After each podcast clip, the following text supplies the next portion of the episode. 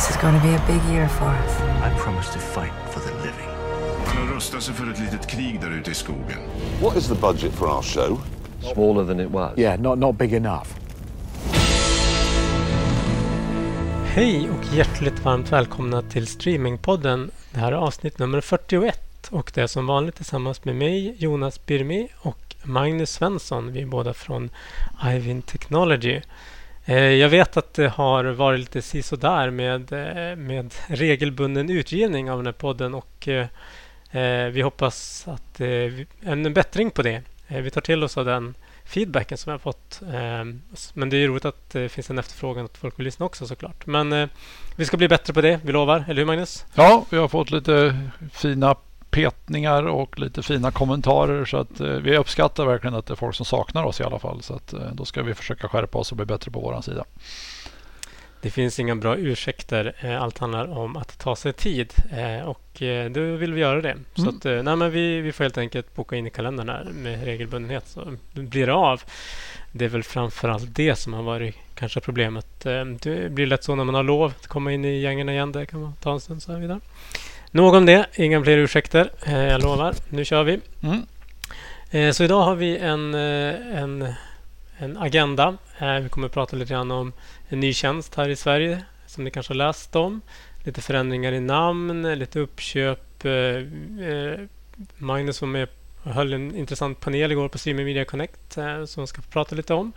Vi ska diskutera lite grann om de tekniktrender som vi ser eller tror kan vara relevant för det här året. Det ska bli spännande att höra, höra dina tankar kring Magnus också. Mm. Sen har vi lite open source punkter här som vi ska ta upp. Det är något som vi kanske ska försöka ha som en stående inslag också här i podden kanske framöver. Att vi, vi tipsar om både andras men våra egna open source-komponenter. För vi jobbar mycket med det också utöver, det, utan, utöver att spela in poddar och eh, jobba med våra kunder så att säga. Mm. Eh, men vi börjar väl med den här nya streamingtjänsten. Vi har, vi, vi har ju inte tillräckligt många här i Sverige så eh, vi behöver uppenbarligen en till. Vilken tjänst är det nu som har lanserats? Nu är det Stars, eller egentligen eh, Lionsgate-ägna Stars streamingtjänst Starsplay som kommer komma till Norden tillsammans, fortsatt tillsammans med Viaplay. För att innehållet från Starsplay har funnits i Viaplay egentligen en, en längre period. Nu lanserar de även en egen fristående tjänst. Som om man inte har Viaplay så kan man abonnera direkt på Starsplay, en egen app. Mm. Så att det är egentligen inget... Nu, innehållet har funnits tillgängligt i Sverige tidigare men i form av Viaplays eh, abonnemang. Mm. Eh, men det, det är intressant att höra att det ändå kommer att finnas på, på båda ställena. Så man, man, man kan väl misstänka att man gör en liten försiktig lansering med det. Att man inte riktigt kanske har självförtroendet att gå all in då. Nej, de gör det faktiskt ganska ofta i, i många andra länder också. De, jag tror att de har ett 30-tal partners runt om i världen där de bland annat med, eh, med eh, Amazon, de går tillsammans med Globo och sådana saker. Så att det är inget nytt koncept de använder sig av utan Claro används i Brasilien bland annat. Så att det, det är ett koncept de har kört i många lanseringar runt om i världen att de åker med en partner och sen bygger fristående app vid sidan av. Vad det kommer, eller vet du vad den här eh, kommer att kosta eller kostar? Jag vet faktiskt inte. Jag tror att det var en 69 kronor har jag sett någonstans. Men det ska jag låta vara lite osagt. Så lite lägre. Mm. Men, men på ett sätt är det väl ändå positivt att här... Okej, okay, man kan tycka att det här är en, ytterligare ännu en tjänst så att säga. Men, men med det här upplägget så förstår man ju att det kanske riktar sig mer nischat då på något sätt. De som, de som verkligen är intresserade av just deras mm. innehåll då, eh, Lionsgate och i det här fallet, eh, de har sin de har sin tjänst de kan gå till. Eh, för de som, inte, de som vill ha, ha mer än bara det så att säga så finns det andra alternativ att få en mm. blandning så att säga. Um, så det, för, dem, för Lionsgate så blir det ju kanske Eh, det är intressant ändå att man, man ser det inte som att man riskerar kann, kannibalisera på, på affärerna, eh, den distributionsaffären sin egen, utan man kanske ser det mer som ett kompletterande. Att, eh, det, finns en, det finns en grupp människor som inte skulle kanske signa upp på Viaplay och då har de de här mm. till exempel i det här fallet. Mm. Ja, jag, jag, tycker, och jag tror vi kommer se mer av de här som både sammangående partnerskap men även fristående och att man, man provar sig fram och känner sig fram och erbjuder erbjuder sitt innehåll på flera plattformar vilket jag tror är ganska, kommer bli mer och mer vanligt att man på något vis man vill inte låsa sitt innehåll bara till sin egen tjänst kanske men samtidigt så vill man ha sina hardcore riktiga uh, fantaster på sin tjänst. Lite likadant som vi kanske ser i, i sportvärlden också där det finns uh, där vissa ligor och större typ Formel 1 har sin egen erbjudande mm. parallellt med att de har distributionsavtal. Mm. Ja, de kan ju ha en annan frihet också i att ha lite mer innehåll eh, som kanske inte finns ja, har riktigt samma värde att vara med i en distributionsavtal kanske. Nej, att, eh, men jag läste ändå att eh, i Frankrike så har de börjat göra originalinnehåll för fransk publik. Då, så att säga. Jag tror att vi kan se en liknande utveckling för, för svensk publik i det här sammanhanget? Jag tror det. För att vi, vi ser ju på många av de här globala lanseringarna att du, du är ganska beroende av lokalt innehåll. Vi, mm. vi är lokalpatrioter, vi vill se lokalt innehåll. och jag tror att samtliga större tjänstelanseringar har börjat snegla på lokalt innehåll ganska snabbt efter lansering. Så att jag tror inte, och vi kommer komma till det lite i samband med, med FAST som, jag, som vi har på agendapunkten här också med, med lokalt innehåll. Att det har ses som en viktig komponent. Så att, mm. så att jag, jag tror mm. att det kan vara en strategi. Fler köpare av svenskproducerat innehåll helt enkelt. Mm, så att svenska producent, äh, filmproducenter kan börja anställa. Nej, det kan ju vara att de köper, eh. de kan ju köpa in material också som redan... Så att det, det. Mm. Eh, och eh, de har en egen app. Men de finns även med i Apple, TVs, Apple TV Channels mm. har jag förstått. Ja, jag tror att det verkar vara en del av deras strategi att, att gå med distributionspartners och sådana saker också. En, en, en, intressant notering vi gjorde igår var att du kan inte signa upp och skapa en egen debiteringsrelation med dem utan de verkar i alla fall i Norden rida med på Apple och Googles debiteringsmodeller. Mm. Vilket är lite tvärt vad många andra försöker göra och försöka komma bort från deras eh, där Apple och Google då tar en del av slanten. Mm. Men eh, kanske, nej, kanske men, förnuftigt om man inte är tillräckligt stor på den, på den nordiska marknaden. Nej men precis, men på ett sätt så betalar man sig fri den här eh, administrationen av att mm. hantera mm. ett eget mm. köpflöde också. Ehm, och eh, plus att du, du kanske har en lägre tröskel till att, att signa upp och testa om mm. du har i, i, i, så att säga på, på plattformen. Så att säga. Mm. Nej, jag, jag gillar försöket och jag tror att det kan vara väldigt förnuftigt för deras, som du säger, tröskeln att liksom trycka OK och köpa när du ändå är inne i App Store. Är, du redan har ditt kreditkort där, du har redan Du behöver inte göra några mer saker än att du får en ytterligare slant på din faktura. Men är det någon skillnad egentligen? Det är egentligen ingen större skillnad i vad det gäller kundrelationen fastän du går via deras betaltjänst så att säga. Man kan kalla det så. Nej, du har ju samma. Du går ju fortfarande via appen för allt annat. Så att liksom det är mm. bara att du, du egentligen låter Apple och Google ta hand om eh, betalningsrelationen och eh, mm. återbetalningar och, och sådana saker. Det som också kanske är en, är en intressant aspekt av det, eh, det är att för min egen del i alla fall så kan jag säga att de prenumerationer jag samlade via eh, Apple de har en större tendens att glömma av att jag faktiskt betalar. Eh, för det kommer väl bara det kommer bli, ja, det är bara en betalningsmottagare på det sättet, en räkning.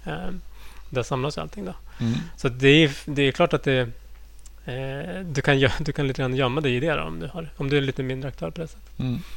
Ja, jag, jag, jag, tycker det är kul. kul. Vi, sen vet inte jag om det var tillfälligt. Det, det ska vi inte. Vi, vi noterade nu i alla fall. Så att. Mm. Det kan vara. Ja, vi får se. Det blir, blir i alla fall spännande att följa. Mm. Men i alla fall en ny tjänst till här i, i Sverige med, med, med innehåll. Äntligen. Så. Ja.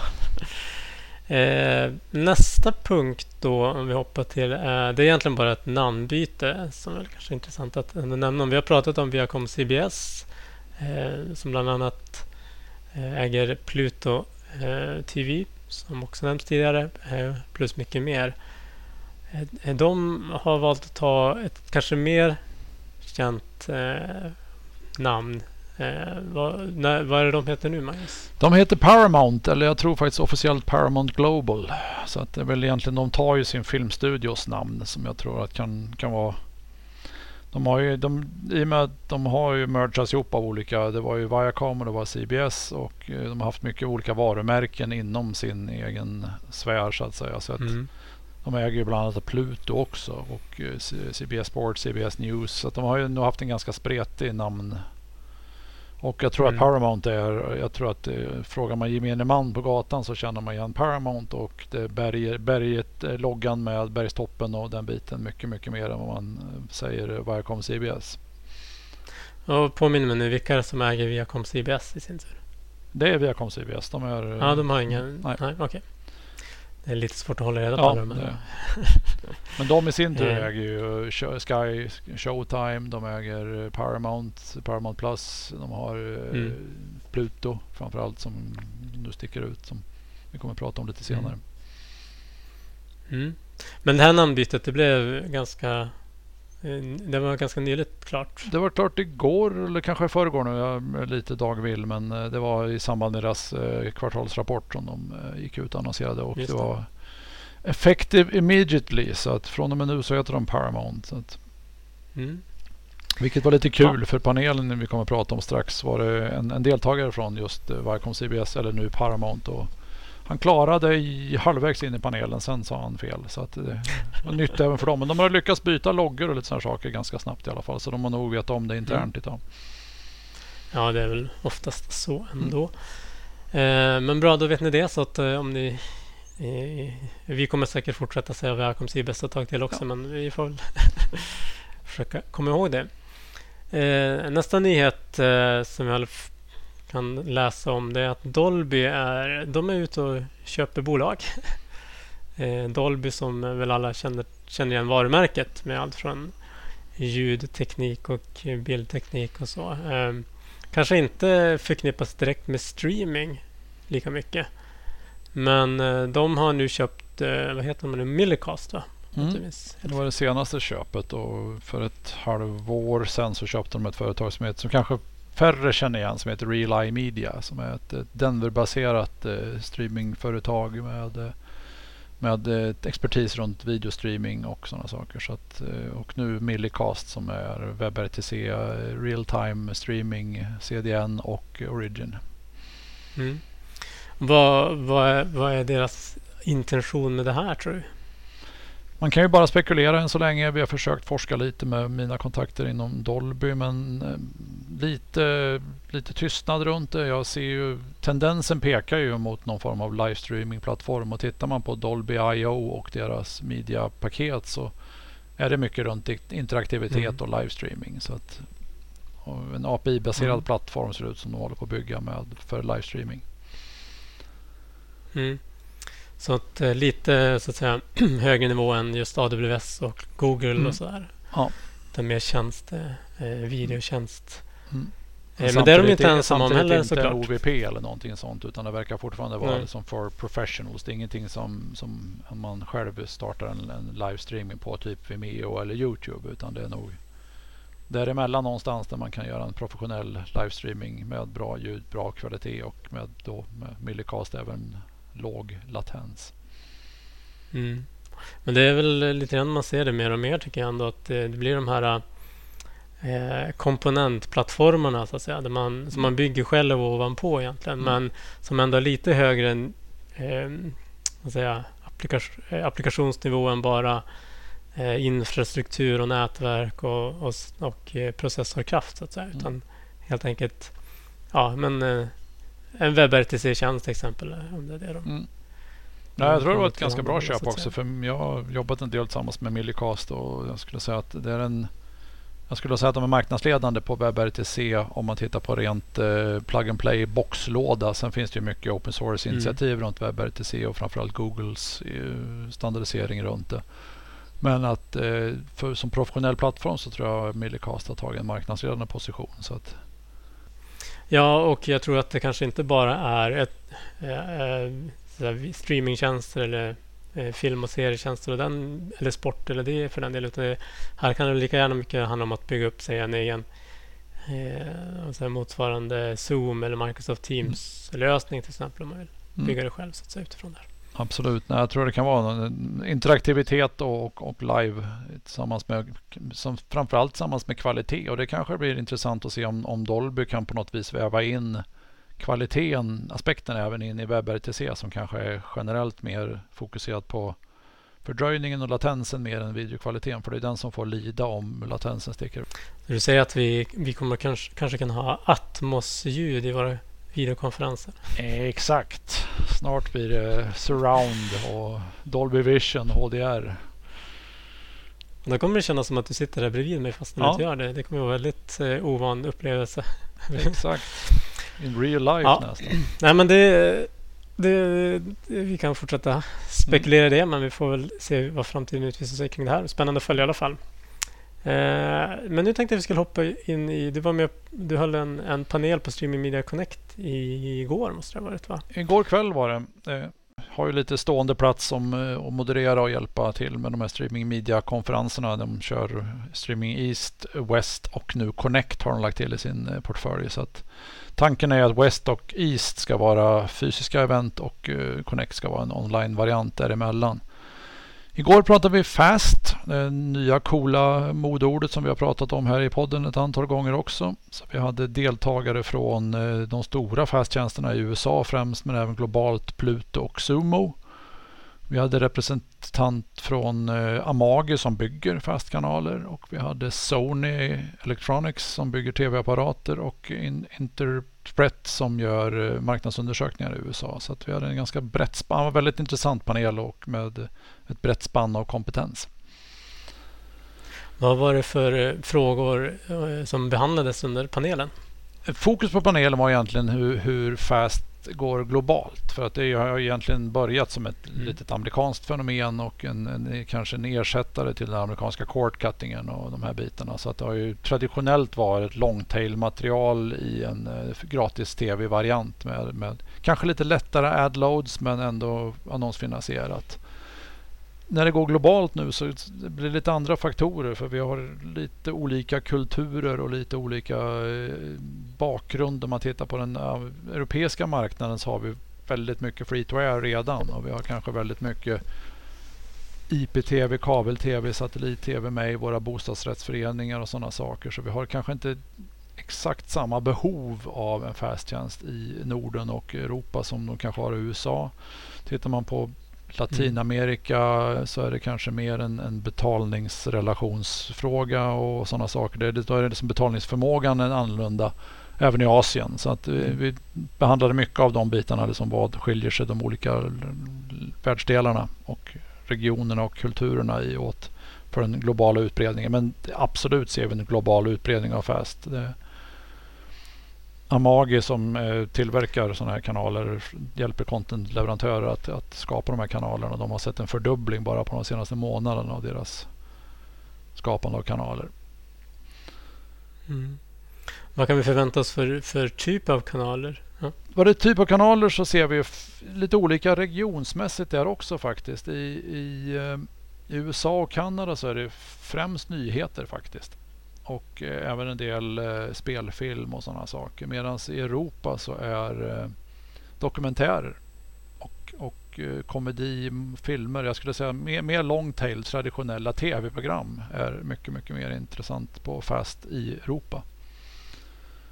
Men beror det på att man fyller något hål eller att det finns något sånt utrymme? Eller hur, hur, finns det något, har, någon reflektion kring skillnaden kring det? Så att säga? Jag skulle säga att traditionellt så kanske vi i Europa tittar mer på nyheter via de traditionella vägarna. Typ eh, public broadcasters och eh, sådana bitar istället. Vi litar kanske lite mer på den nyhetskällorna än vad vi kanske gör av en fast kanal. Och sen, men jag mm. tror ju personligen att det kommer svänga in och bli ganska lika även här med tiden. Vi kanske inte riktigt är vana med fast kanaler och fast tjänster här. Vi får ju en, en första riktig lansering här nu när, som även berördes på panelen med Paramounts ägda Pluto-tjänst och eh, tillsammans med Nent skapar ju sin eh, eh, nordiska lansering av Pluto i Sverige och Norden. Eh, vad, nämner de någonting eh, kring den, den modellen så att säga som de kör här? Är det något som man kanske kommer få se på fler ställen i världen i deras globala lansering av Pluto TV? Eller? Det tror jag helt säkert. Olivier som är en eh, internationell chef på eh, Pluto som var med sa att det är ett koncept som de kommer att se mer För att det de har märkt i sin globala lansering både på Xumo och Pluto är att lokalt content mm. är eh, nyckeln. Kommer du bara med amerikansk content och försöker lansera till exempel i Norden så skulle den inte mm. slå överhuvudtaget.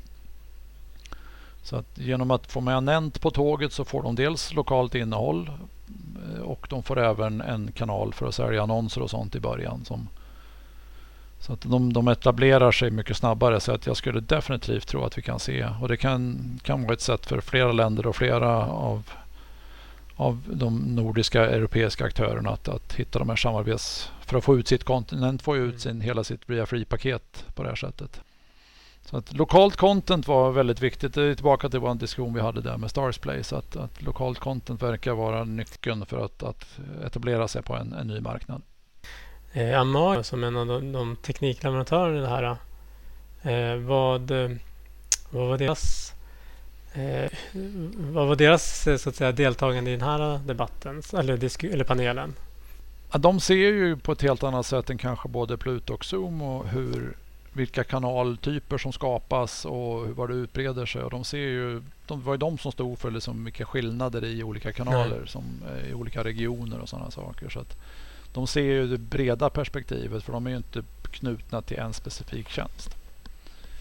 Och Det pratar vi också lite om sen i slutet att det kommer att bli en, en mognad och en övermättning även på det här. För tittar man på de stora tjänsterna i, i framförallt i USA så är det ju 200-300 kanaler som erbjuds i varje av de här många är i alla också. Så att till slut så kommer det bli en mättnad även här. Att liksom, och det kanske också kan vara en kulturell skillnad för jag tror inte vi i Sverige är vana att ha ett kanalpaket på 300 kanaler. Mm. Vad var deras utmaningar då rent har man, att, eh, med den här tekniken som, som ändå till stor del ligger bakom de här kanalerna? Jag skulle säga att utmaningarna var snarare att det, det, är möjligheter som kanske gör att vi ganska snart får lite för mycket. Att det är ganska lätt att skapa de här kanalerna. När man liksom väl etablerat sitt ramverk för att skapa de här kanalerna och sådana saker mm. så är det, då är det, då är det ett relativt enkel teknik för att få ut kanalerna. Sen är ju utmaningen att, att få fylla reklamspottarna i alla de här. För att det är fortfarande en ny nischkanal kanske inte säljer bäst vad det gäller annonser i början. Och då blir det ofta slates och, och utfyllnad istället för reklamspotten. Och att, jag tror den var en av de utmaningar som de tog upp. Att det gäller att, att det gäller faktiskt att få in reklamen och inte för att man kan tycka det är skönt att slippa reklamen men du får istället mm. en slate. Så att, mm. Ja. Så det, det, tror jag, att, jag tror att övermättnaden att det kanske kan gå för fort. För nu, nu, jag vet inte hur många jag diskuterar fast med nu. Alla har ju på något vis sett att det där är frälsaren för, för gratis-tv. Men det gäller att, att hitta tittaren och kunna sälja reklamplatsen där. Så att mm. få ihop ekonomin runt det. Mm. Ja, men det lät som att det var en intressant panel. Kommer man att kunna se den här i efterhand på något sätt? Absolut. Jag tror att den kommer publiceras. Eh, de brukar lägga den faktiskt på... Eh, jag kan skicka ut länken tillsammans med någon podd när vi får det sen här också. Men att mm. det brukar vara på stream. Om man går in på streaming media så brukar de ha videoarkivet där. Jag såg igår hade de inte lagt upp några från årets eller från den här veckans paneler. Men jag gissar att arrangörerna har väl fullt upp och mm. de kör vidare fram tills imorgon. Så att, men ja. det kommer så att, och det brukar vara gratis. Så att, kan vi på något sätt sprida. Mm, perfekt. Eh, ja, men då lämnar vi det ämnet och eh, mm. blickar vi framåt då under det här året. Det ju redan i februari 2022. Eh, vad, vad ska man hålla koll på för eh, rent kring teknik? Eh, nu pratar vi mycket om tjänster och innehåll och så, så, mm. men teknik under det här året. Vad, vad, tror vi vad tror vi kommer hända eh, för landvinningar eller utmaningar eller eh, saker som, som kommer att vara fokus under det här året, tror du? Jag tror att Big Screen och eh, de bitarna tar mer och mer liksom att, att man nu fortsatt vill gå Big Screen och vi ser en liten tendens redan att de här donglar, streamingdevicen som man förr kopplade till eller fortfarande kopplar till som Chromecast och Apple TV och Rokus och Fire TV och alla de här att de börjar få svårare. Ja. Mycket tack vare att jag tror att, att smart-tv, operativsystemen och processorkraften i de nya tv-apparaterna är tillräckligt bra. Mm. På Codex-sidan då, där sker det utveckling hela tiden. Eh, vad känner vi till kring det? Eh, det är väl VVC som är eh, det som kommer efter HIVC då kan man väl mm. säga. Nu, tyvärr så har vi väl sett att det börjar dyka upp sådana här patentpooler och sådana saker även runt VVC självklart. Så att den, den karusellen måste vi ta oss igenom först verkar det som också. Men mm. Jag skulle ju tro att vi, börjar, vi måste börja se lite mer avancerade codex. För om man tittar på spridningen idag så är det H264 och eh, AVC som är fortfarande majoritet, stora majoriteten där ute. Mm. Men HIVC har ju, hur ser det ut där? Den, en viss dragning borde väl kunna ha eftersom det finns ju i alla fall på... Det börjar ju finnas i, i många connectade mm. enheter. Ja, så att eh, vi ser ju, det ökar ju definitivt och, och kravet från oss tittare på kvaliteten ökar ju också med, med utrullningen av de globala tjänsterna som kommer med högre och högre kvalitet och det, det skapar ju ett, ett, behov även för de lokala aktörerna. Mm. Vad är läget med AV1 idag då? AV1 skulle jag säga att det är främst Netflix, Google och de som driver på AV1-standardiseringen som pushar ut det ganska mycket. De som har stora kataloger verkar gå ganska mycket mot AV1. Tittar man på Netflix så är ganska stor del av deras innehåll AV1 och även för Youtube. Mm. Och det var ju ett av de krigen vi såg, eller bråken vi såg mellan Roku och uh, Youtube och, och, Google runt att uh, Google krävde AV1-dekodning i Roku-devicen. Mm. Så det var ju egentligen underliggande bråket som sen han, för all gemene man var ett content-bråk. Men det var ju mer att de ville få AV1-supporten där. Så att de pushar ganska hårt för den biten medan jag tror att resten av marknaden tittar ganska mycket på VVC. Ja, min spaning är väl att jag tror att eh, jag kan inte riktigt så se framför mig några jättegigantiska innovationer eller landvinningar som, som kanske sker just det här året. Jag tror att det finns ett stort fokus bland många att konsolidera. Du har många, det, är många, det, det är många som har slagits ihop. Eh, det, det kommer från en tid när man etablerade många nya tjänster och där man byggde kanske varje plattform själv för varje tjänst. Och att eh, kanske utmaningarna under det här året ligger mycket i att få ihop de här, kanske konsolidera, ersätta eh, fyra, fem eh, teknikplattformar med en och så vidare. Och det, och det, det arbetet. Och det är väl kanske det tar väl lite fokus från innovationer som att få ner latency eller öka bildkvaliteten eller de där bitarna. Utan det är mer, mm. Men det är sånt som kanske behöver göras någon gång ändå för att kunna fortsätta den utvecklingen. Jag tror du har jätterätt där. Jag tror det är väldigt mycket fokus på det för att liksom förenkla sin teknikstack på det sättet. Genom man kanske plockar bort fyra leverantörer och ersätta med en eller plocka bort fyra. Det behöver inte vara samma. Man kan göra olika komponenter och förenkla teknikkedjan och konsolidera. Och det ser vi både på, på tjänster och på teknik. Så att, eh, mm. Så att det, det var väl kanske ja, en tråkig spaning med, på det sättet och kanske inte jättemycket intressant. Men eh, kul. Det är ju, man, är all, man hoppas alltid bli överraskad. Eh, så får vi se eh, vad som, som händer under året. Vi har ju eh, vår konferens här i juni i alla fall som kommer att bli av. Eh, där kanske vi får, får veta lite mer. Du, har, du skulle iväg på Mile High här i Mm, jag åker om en och en halv vecka så åker jag till Denver för Mile High Video för tre dagar fullproppat med teknikpresentationer. Så, att.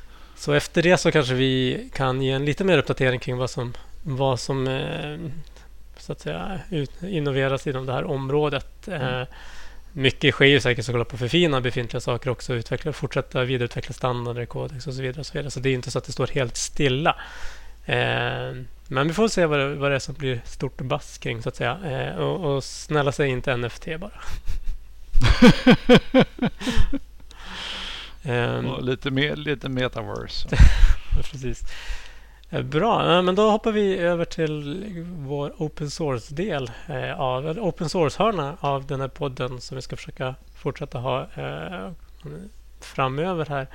Eh, vi kan väl berätta en sak här eh, ganska nyligt. Våra vänner på Sveriges Television de har släppt eh, testmaterial. Open source, eller under Creative Commons är det väl. vi kan länka till, till deras bibliotek i våra show notes sen.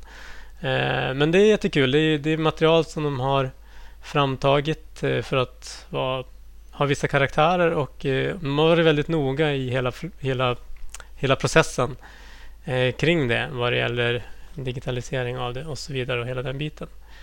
Um, så det är roligt. Um, det är väl kanske inte det mest spännande innehållet att titta på men, men det är bra. Väldigt väl dokumenterat. Jag måste säga att det var extremt professionellt gjort med liksom de visar komplexiteten och sådana saker de olika scenerna så man kan prova sin encoding, transcoding och mm. så att, ja, det var ett gediget material för den som är videointresserad och jobbar med eh, test och eh, videoutveckling. Mm. Eh, så det är ju roligt. Eh, och eh, vi kan väl berätta om några av våra senaste open source-komponenter som vi har släppt. Ehm, eh, och eh, de finns såklart på vårt GitHub. Eh, github.com Ivin. Eh, och det ni hittar där det är allt open source, ehm, det som ligger där. Så det, det finns lite olika licenser men de är ganska lätta licenser. Vi vill, vi vill gärna att man använder dem. så att säga. Men vi kan berätta om ett bibliotek som vi har utvecklat som är ett, ett eh, Node.js-bibliotek eller ett NPM-bibliotek eh, för att eh, eh egentligen konkatenera flera HLS-voddar eh, till en enda ny vodd. Eh, och, eh, ja, det är det kan väl låta som ett väldigt specifikt problem det löser men eh, det är så med många av våra bibliotek. De löser väldigt små specifika problem och de kommer användas ja, i olika eh, sammanhang och tappningar så att säga. Men det är i alla fall ett enkelt bibliotek som eh, du kan använda i, i vid eh, antingen så gör du det offline eller så gör du det just in time i någon eh, lambda-funktion eller en service eh, av något slag. Så det är ett bibliotek så du kan bygga in det i, i din eh, tjänst själv. Så att säga. Eh, en annan komponent, ett annat bibliotek som vi har utvecklat som, som ligger tillgängligt här också. Det är en, det, det är en liten snurra som eh, eh hämtar HLS eh, som en videospelare gör och sen eh, eh skickar det vidare till en annan HTTP-destination. Så att, eh, vi kallar den för HLS Pull Push. så att den hämtar pull, en HLS och skickar vidare push till en annan eh, annan mottagare. Och ett, ett eh, användningsområde är ju kanske om du vill du vill streama en HLS eh, som du genererar lokalt och sen ladda upp någon annanstans till ett origin. Eh, eller om du vill, vill ta en ström från ett, från ett ställe och eh, så att säga eh, eh, flytta över till ett annat origin och CDN. Eh, olika användningsområden. Eh, baserat på det här biblioteket så har vi satt ihop en liten eh, enkel snurra eller en container som tar en RTSP-ström eh, och genererar en HLS från den och sen pushar upp den HLS till, till antingen en AWS Media Package Origin eller en S3 Bucket eller någonting annat som man vill det. Det är den, den som vi använder för att eh, jag vet ladda upp segment från vår eh, billiga Kjell Company kamera som filmar eh, över Norra Bantorget så man kan se vad det är för väder innan man går ut till kontoret. Det gör ju du ändå Magnus. Men för vi som inte bor så nära. Det, just det behovet har jag inte. eh, men sen, och sen ett, eh, satte jag ihop med en liten annan snurra ganska nyligen igår som heter HLS Preview. Och eh, vad den gör det är att den helt enkelt, du tar en du kan eh, skicka dit en, en eh, som en query-parameter skickar du en, en länk till en HLS och sen returnerar den en bild som den har plockat ut från, från den HLS-strömmen. Eh, så du kan länka in den, den direkt till eh, om du vill ha i något metadatasammanhang eh, eller när du delar i olika eh, sociala medieflöden eller vad du nu vill använda det till. Så genererar den en poster eh, baserat på, på det där query, eller den Query-parameter du skickar med. Så den heter HLS Preview. Ehm, så det kan man kika på om man är intresserad av, av det eh, och vill bygga vidare på eller använda sig av eller vad man vill göra med det. Det bjuder vi på. Vi har inga poddtips den här gången va, Magnus? Nej, jag har faktiskt inte förberett den här gången. Jag kan göra det till nästa vända. Det, det finns hur mycket som helst. Så att i och med att vi ligger efter med vårt egen så tycker vi att ni får lyssna på den här istället. precis. Ja, nej, men det blir bra. Eh, nej, men, eh, vi kanske avrundar så för den här gången och eh, Mm. försöker vara lite mer frekventa istället. Eh, Ja. Så ska Och, jag se om jag eh, kan skramla fram några poddtips till nästa gång också. Mm.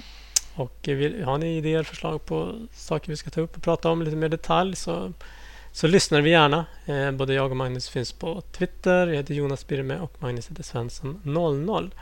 Och med de orden så säger vi tack och hej för idag. Hej då! Hej då. Ni har lyssnat på Streamingpodden. En podcast för dig som är intresserad av streamingteknik och nyheter i området. Programmet produceras av Ivin Technology, leverantörsoberoende specialister inom videoteknik och mediedistribution.